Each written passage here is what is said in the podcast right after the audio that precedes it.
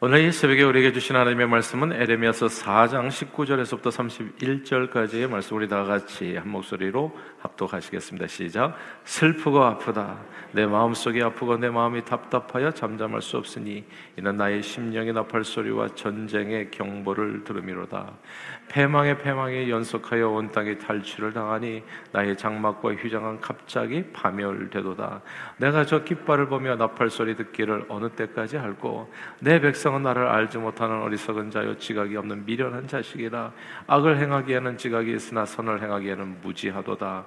보라 내가 땅을 본즉 혼돈하고 공허하며 하늘에는 빛이 없으며 내가 산들을 본즉 다 진동하며 작은 산들도 요동하며 내가 본즉 사람이 없으며 공중의 새가 다 날아갔으며 보라 내가 본즉 좋은 땅이 황무지가 되었으며 그 모든 성읍이 여호와의 앞 그의 맹렬한 진노 앞에 무너졌으니 여호와께서 이와 같이 말씀하 시길 이온 땅이 황폐할 것이나 내가 진멸하지는 아니할 것이며 이로 말미암아 땅이 슬퍼할 것이며 위 하늘이 어두울 것이라.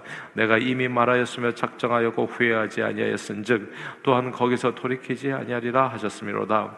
기병과 활 쏘는 자의 함성으로 말미암아 모든 성읍 사람들이 도망하여 수풀에 들어가고 바위에 기어오르며 각 성읍이 버림을 당하여 거기 사는 사람이 없나니 멸망을 당한 자여 내가 어떻게 하려느냐? 내가 붉은 옷을 입고 금장식으로 단장하고 눈을 그려 꾸밀지라도 내가 화장한 것이 헛된 일이라. 연인들이 너를 멸시하여 내 생명을 찾느니라.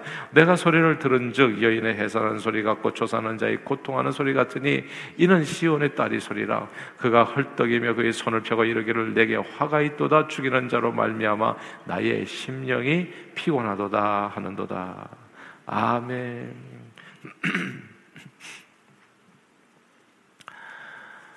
간혹 뉴스 혹은 신문에 보면 아픈 손가락이라고 하는 단어가 등장할 때가 있습니다. 아픈 손가락이란 유독 마음이 가고 관심을 두게 되고 자꾸만 살펴보게 되는 조금 약한 사람을 일컫는 말이죠.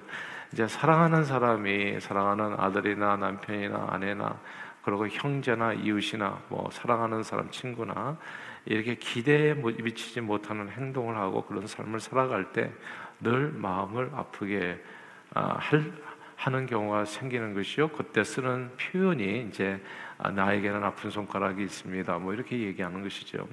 아, 지난 2020년 미국 대선 때 미국 민주당 후보였던 바이든 대통령은 아픈 손가락이 있었습니다. 전초아의 사이에서 태어난 제 둘째 아들 헌터로 인해서 마음 고생이 이만저만 심했던 것이 아니죠. 정치 생명의 위협을 받을 정도의 그런 아픈 손가락이었던 거거든요. 이 헌터라고 하는 이 아들은 두 살 때 엄마와 여동생을 교통사고로 잃습니다. 그러니까 엄마 없이 자는 거죠. 근데 청년 때는 또 형 보호 바이든이 너무나 훌륭해가지고 그 그늘에 가려서 길을 펴주고 별로 인정받지 못하는 삶을 살았어요. 이런저런 여러 가지 이유로 이제 헌터 바이든은 방황하는 시간을 보냈습니다. 마약 투약으로 군복무 중에 불명예 제대도 했었고, 그리고 형 보 바이든이 암으로 죽자 또 형수와 또 이렇게 아, 또 연인 관계가 돼가지고 또 구설수에 오르기도 하고 자기 아내가 있음에도 불구하고 이제 이렇게 아들의 삶이 이 세상 사람들이 볼 때 참 문제가 많은 거예요. 그리고 자기 앞가름도 잘 못해, 직장 생활도 잘 못하고 돈벌이도 안 되고 그래서 억지로 또 그렇게 또 자리 하나 만들어 준 걸로 인해 가지고 또또 이렇게 정적들에게 또 공격 대상이 되고 어떻게 대통령이 될 사람이 그냥 아들이 저렇게 방황하고 헤매냐 해가지고 이게 진짜 마음에 고통이 됐던 거예요. 바이든의 대권 도전에 큰 위협이 된 아들이 둘째 아들 헌터 바이든입니다. 이 아이들 아들의 삶은 지금도 이제 파파라치 표적이 되어 있죠. 앞으로 또 한번 아, 또 대통령 선거에 나오게 된다든지 한다면 또 계속해서 이제 이제 말이 되어질 그런 내용이 되는 겁니다. 아, 아픈 손가락이 있어요. 그냥 괴롭고 힘든 바라보기만 해도 수년 전에 이런 일들이 뭐 한국에서도 뭐 수없이 많이 일어나는데 70대 아버지가 40대 아들을 막 흉기로 찔러가지고 살인 미수죄로 법정에 서는 일이 있었어요. 이 살인 미수에 해당하는 세란 미수는 저 엄청난 죄죠. 근데 그 무거운 죄였는데 놀랍게도 법원에서는 그 아버지에게 집행유예를 선고했습니다. 그냥 풀려나는 거죠. 이유가 있었더라고요. 이 40대 아들이었는데 70대 아버지 40대 아들이었는데 이 대학을 졸업하고도 이 취업할 생각을 하지 않는 겁니다. 또 능력도 없고 뭐 이렇게 또 해보면 또 잘 안 되면 또 그냥 때려쳐 버리고 그러면서 늘 아버지에게 용돈을 받아서 40대 아들이 20년째 아들과 아버지와 함께 살고 있는데 아니 20년째가 아니죠. 그러니까 평생을 갖다 와서 40년 동안 살고 있는 거죠 아버지와 함께. 근데 아들이 어느 날 좀 철이 들었는지 아버지에게 아, 돈을 마련해 주면 이제 지방에 내려가 살겠다 이렇게 제안을 하게 된 겁니다. 그래가지고 이제 아들이 또 한 번 더 살아보겠다고 하니까 또 이렇게 돈 모으고 저렇게 못 모으고 본인 소유의 건물은 또 새로 주고 아들과 함께 자기는 또 지하방으로 내려갔는데 아들이 이제 지방에 내려가기 전에 좀 정리할 게 있다고 해가지고 그 아들과 함께 이제 지하방에서 함께 살게 된 거죠. 자기 집은 새로 주고. 아버지가 볼 때 아들이 한번 해보겠다고 하니까 이제 기특한 생각이 들어가지고 그 지하방의 소유권도 아들에게 내어준 겁니다. 근데 아들이 철이 없어서 독립할 생각은커녕 이제 아버지 뜻과는 완전히 다르게 또 지하방을 아버지 몰래 담보로 또 금융기관에 잡혀가지고 3,900만 불을 대출받아서 흥청망청 혼자 또 돈을 다 써버린 겁니다. 그, 그 좁은 지하방에서 또 여자친구도 데리고 오니까 이 아버지가 쫓겨나게 된 거예요. 지하방을 아들에게 아들 이름으로 증여해 주면서 아들을 위해서 최선을 다했는데 끝까지 자기만 생각하고 지방에 가겠다는 약속도 다 잊어버리고 그냥 집 앞방을 담보 잡아서 맘대로 살면서 오갈 데 없는 아버지를 내쫓는 아들의 행태에 이 아버지가 너무나 실망하고 이 정말 절망에 빠진 겁니다. 그러니까 또 이게 아버지를 또 밀어내가지고 아버지가 이제 노숙자 신사가 돼 버렸잖아요. 그러니까 너무나 분하고 아, 이게 정말 괴로운 나머지 그냥 너 죽자 나 죽자라는 심정으로 술을 갖다가 안 드시는 술을 진탕 마시고 홧김에 이제 그냥 범행을 저질러 버린 거예요. 그러다 보니까 이런 정황들이 다 이제 이렇게 이제 법원에서 다 나오잖아요. 그러니까 판사가 이제 집행유예를 하게 된 이유가 있었던 거죠. 한국말에는 정말 아픈 손가락이라는 표현을 넘어서 자식이 원수라는 말까지도 있잖아요. 아들이든 딸이든 자기 앞가림을 못하고 늘 방황하고 방탕하면서 어리석고 미련하게 사는 모습을 보면 부모의 가슴과 새카맣게 타들어가게 되는 겁니다. 근데 사실 오늘 본문이 그 얘기예요. 예. 그냥 하나님의 마음이 하나님의 백성들을 바라볼 때 그냥 새카맣게 타들어가는 거예요. 왜 그러냐면 이 남유다 백성들이 하나님 보실 때 오늘 본문 22절이거든요. 22절 같이 한번 읽고 4장 22절입니다. 시작. 내 백성은 나를 알지 못하는 어리석은 자요 지각이 없는 미련한 자식이라. 악을 행하기에는 지각이 있으나 선을 행하기에는 무지하도다. 네. 악을 행하는 데에는 그렇게 말도 잘하고 거짓말도 잘하고 그냥 이렇게 저렇게 근데 이게 선을 행하는 데는 무지해. 그리고 어리석고 미련하고 자기 망하는 길을 갖다 골라서 가요. 그러니까 이게 어떻게 되겠냐고요. 이런 자식의 모습을 보는 아버지의 마음이 오늘 본문에 또 19절에 나오잖아요. 19절 한번 읽어볼까요? 19절 시작. 슬프고 아프다. 내 마음속이 아프고 내 마음이 답답하여 참잠할 수 없으니 이는 나의 심령이 나팔 소리와 전쟁의 경보를 들음이로다.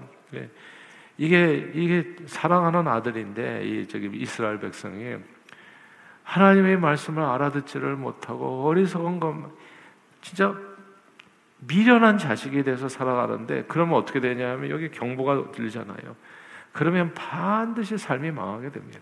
나팔 소리가 이 세상에서 그렇게 사는 길이 없거든요. 그러니까 이게 미련하게 살면 미련한 값을 치르게 된다고요. 삶이 개인적으로도 망가지고 그와 연결된 모든 사람들이 다 망가지는 이게 눈앞에 보이니까 부모의 마음이 어떻겠냐고 아버지의 마음이 하나님의 마음이 그냥 슬프고 아프다. 그래서 이게 예레미야서가요 성경에서 읽기가 가장 힘든 책이에요 사실은. 이제 예레미야서는 방황하는 자식에 대한 하나님의 마음이거든요. 그게 그냥 처음부터 끝까지예요. 슬프고 눈물 나고 괴롭고 죽겠다라는 게 계속 하나님의 마음이 반복적으로 설명돼서 나오고 있어요. 근데 놀랍지 않아요? 27절에 보면 27절에 보면 이렇게 돼 있어요. 시작. 여호와께서 이와 같이 말씀하시기에 이온 땅에 홍폐할 것이나 내가 진멸하지는 아니할 것이며.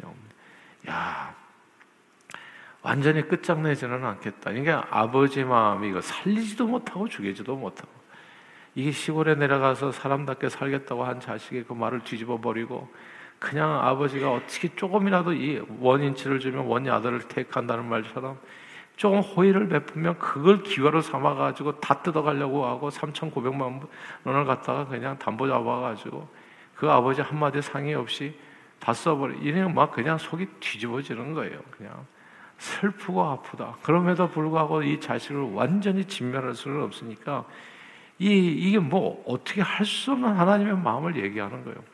근데 이게 하나님께서 심판하시는 것처럼 돼 있지만은 이게 누가복음 15장에 보면 하나님이 심판하는 게 아니에요. 죄의 싹슨 사망에 그냥 하나님께서 은혜를 베풀지 않으면 그냥 우리가 하나님께서 뭐 우리를 벌레에서 죽는 게 아닙니다. 그냥 죽어요.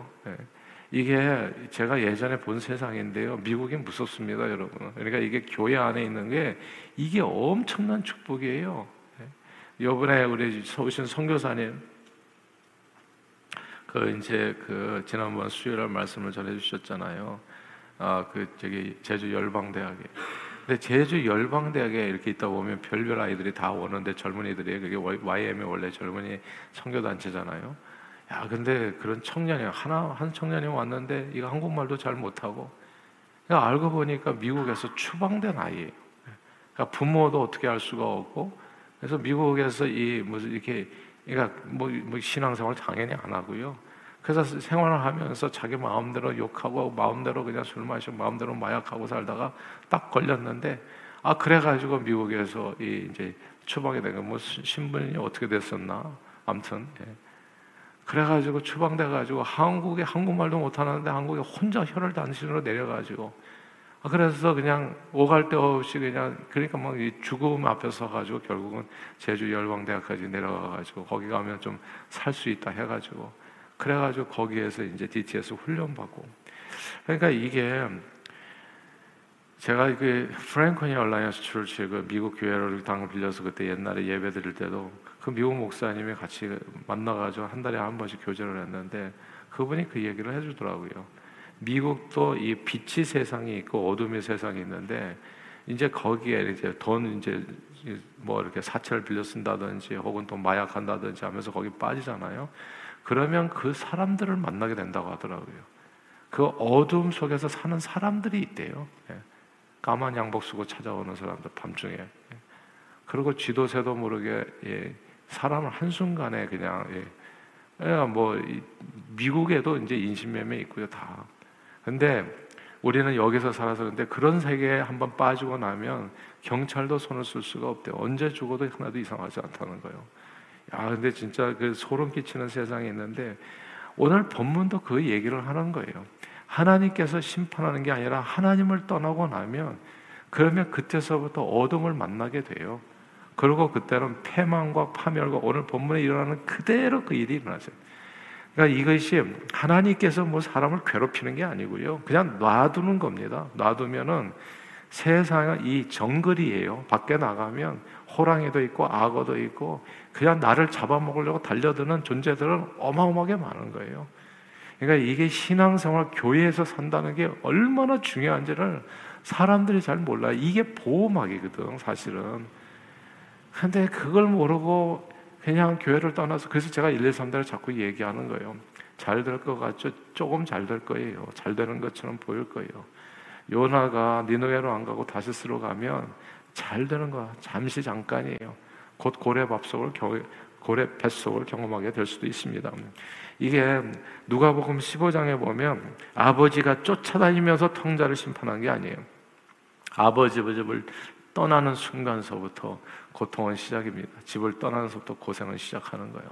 그리고 그 어떤 방법으로도 길이 없습니다, 여러분. 그 어떻게 살아도 길이 없어요. 예수 믿는 게 사람들이 만만하게 보고 그냥 별거 아닌 것처럼 보는데 이게 빛이에요. 이 빛 가운데 살아가니까 교회 안에서의 문제는 사실 아무것도 문제가 되는 게 아니에요. 이 정도가 뭐가 문제? 예. 서로 마음 상하고 뭐 좀 이렇게 상처 주는 말하고 그게 뭐가 문제냐고요.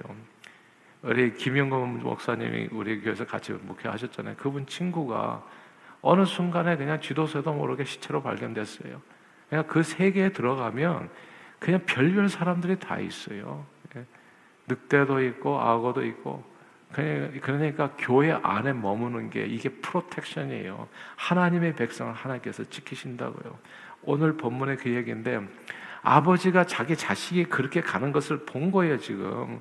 그런데 이 자식이 미련한 자식이 돼가지고 이걸 알지를 못하고 헤매고 있으니까 얼마나 괴롭냐고요. 그러니까 이 경보 소리가 들리지 않냐? 전쟁이 온다, 나팔 소리가 들린다. 너희가 곧 임하게 될 것이라. 깡패 같은 사람들이 너를 잡아서 네 삶을 완전히 찢어버릴 거다. 그 얘기를 하는 거거든요. 바벨론 하나님을 모르는 사람이 와가지고 남 유다를 멸망시켜 네 가진 재산 다 뺏어버리고 그리고 어, 사람은 죽을 것이고 나라는 잃어버릴 것이라. 이게 심판이 곧 온다는 것을 이것을 얘기해 주는 거예요. 부모를 공경하지 않고 자기 마음대로 세상 쾌락을 쫓아 허랑방탕에 살면요 어떻게 살든지 반드시 망하게 됩니다. 그래서 진짜 좋은 말 할 때 하나님 말씀을 잘 듣고 말씀에 순종하는 게 크게 복 있는 사람이에요. 죄인의 길에 서지 않고 오만한 자리 자리에 앉지 않고 악인의 꾀를 쫓지 아니하고 하나님의 말씀에 서는 것. 오늘 망하지 않으면 내일 망합니다. 우리 형제가 다섯인데요. 저는 제 인생에 제 목을 들고서 제가 설명할 수 있어요. 예수 믿는 것이 구원이에요. 그것이. 그리고 딴 거 가르칠 거 하나도 없어요. 죄를 성소하라. 그럼 하나님께서 너 인생을 평생 책임져 줄 거라. 주님의 몸된 교회를 떠나가지고 사는 것을 그걸 가볍게 생각하지 말라. 주님을 잃으면 생명을 잃는 것이다. 오늘 안 잃었다고 좋아하지 마라. 내일 더 어두워질 거고 인생 지금도 힘들지 내일은 좀 더 더 힘들 거야. 그리고 네, 네 남은 모든 인생이 다 흉흉할 거다. 그러니까 저는 진짜 점쟁이에요. 금방 알아맞힐 수 있어요. 모든 자의 삶을 이 오늘 본문이 에레미야가 그것을 얘기하는 거예요. 너 지금 힘들다 힘들다 하지. 네 앞으로 나팔 소리가 들리고 지금 전쟁의 소리가 들린다. 더 앞으로는 네 인생은 죽을 때까지 흉흉할 거다. 예수 믿는 게 엄청난 축복입니다, 여러분. 주님 앞에 와서 앉아 있기만 해도 복 받은 거예요, 그것은. 그리고 여러분처럼 기도하는 것은 더욱더 놀라운 은혜를 받는 것이죠. 부모는 자식의 경험상 부모를 떠나서 살고 그리고 이렇게 자기 멋대로 살면 앞으로 그 자식이 반드시 엄청난 고초를 겪을 것을 본능적으로 알기 때문에 그런 모습을 볼 때마다 무척 슬프고 괴로운 심정이 되는 겁니다. 하나님께서는 주님을 떠난 이스라엘 백성들의 큰 재앙이 닥칠 것을 알고 에레미야 선지자를 보면서 경고를 해주신 거예요. 이제 너희에게 닥치는 게 뭔지 아냐? 재앙이고 전쟁이고 패망이고 파멸이다. 그런데 남유다 백성들은 이 하나님의 말씀을 알아듣지를 못하는 거예요. 그래서 이스라엘이 하나님 앞에 아픈 손가락이 된 겁니다. 원수 같은 자식이 돼서 너무나 큰 슬픔과 고통이 된 거예요. 사랑하는 여러분, 신앙생활이 뭔 줄 아세요? 신앙생활은 하나님 아버지 마음을 아프지 않게 하는 거예요. 이 신앙생활의 십계명이 되게 중요한데 첫 번째 계명과 다섯째 계명이 이게 하나예요, 사실은. 이 예전에 그랬잖아요. 군사부 일체라고 그랬었나? 군사부 일체가 아니라 부모와 하나님은 하나입니다, 사실. 예. 그래서 내, 내 다른 신을 섬기지 말라. 그리고 부모를 공경하라. 이것이 네 땅에서 잘되고 장수한 축복을 받는다. 이런 얘기예요. 근데 이, 이 계명들을 어기고 살아. 그래서 부모가 자녀, 자식을 쫓아 사는 게 아닙니다. 자식이 부모와 함께 사는 거예요. 부모 이 섬기면서 공경하면서 사는 거예요. 이게 아이들, 아이들을 쫓아서 다니면 안 돼요. 그러면 예. 그러면 그 아이와 함께 망합니다. 그게 그러니까 이 자식은 부모를 공경해야 그 자식이 복을 받아요. 그렇지 않으면 희망이 없어요. 이런 내용을 오늘 성경은 정, 정확하게 이야기해 주는 겁니다. 신앙생활은 하나님 마음을 아프게 하지 않은 겁니다. 그러니까 인생의 목적이 뭐냐? 하나님을 영원롭게 하고 영원히 그를 즐거워하는 거. 그게 인생의 목적입니다. 왜냐하면 그 인생의 목적을 이루게 되면 나머지 2, 3, 4, 5가 다 이루어지게 돼요. 네가 무엇이든지 나의 안에 구하라 그러면 원하는 대로 구하라 다 이루리라 이야기해 주시고 최소한 뭐냐면 굶어 죽지는 않아요. 최소한 뭐냐면 인간답게 살게 됩니다. 하나님께서 주신 고귀한 권리, 하나님의 자녀됨의 권리를 누리면서 살게 돼요. 복된 인생을 산다는 겁니다. 빛 가운데 산다는 거거든요. 이런 놀 라운 축복이 여러분과 함께 하심을 붙들고 신앙으로 항상 승리하는 저와 여러분들이 다 되시기를 바라고 또 오늘 말씀을 통해서 내가 방황할 때 얼마나 하나님께서 슬퍼하신가를 꼭 기억하시고 하나님 마음을 기쁘게 하셔서 하나님께서 예비하신 풍성한 은혜와 축복을 언제나 누리시는 저와 여러분들이 다 되시기를 주의 이름으로 축원합니다. 기도하겠습니다. 하나님 아버지 오늘 주신 하나님의 말씀을 기억하면서 주님 앞에 나와 이 새벽에도 기도할 수 있다는 게 얼마나 감사하고 놀라운 일인가를 다시 한번 깨우쳐 주심을 감사합니다. 아버지 하나님 세상 정글 같은 세상에서 하나님께서는 우리를 선택하셔서 예수 보혈을 주셔서 구원해 주셨습니다. 그것뿐만 아니라 이 정글 같은 세상에서 생명 싸게로 우리 인생을 싸서 하나님 정말 이 세상 우리를 잡아먹겠다고 우는 사자처럼 달려드는 이 세상에서 우리 생명을 보호해 주시고 그뿐만 아니라 우리 미래도 주님께서 환하게 비춰주시고 축복해 주시는 겁니다. 늘 신앙의 뿌리를 단단하게 내리고 우리 개인과 가정과 우리 자녀들과 손주들과 우리 미래가 다 주 안에서 예수 이름으로 승리하는 저희 모두가 되도록 축복해 주옵시고 주님의 마음을 슬프게 하는 자식들이 아니라 주님의 마음에 기쁨이 되는 저희 모두가 되도록 항상 말씀과 기도로 우리의 삶을 주장해 주시옵소서 감사드리옵고 예수 그리스도 이름으로 축복하며 기도하옵나이다. 아멘.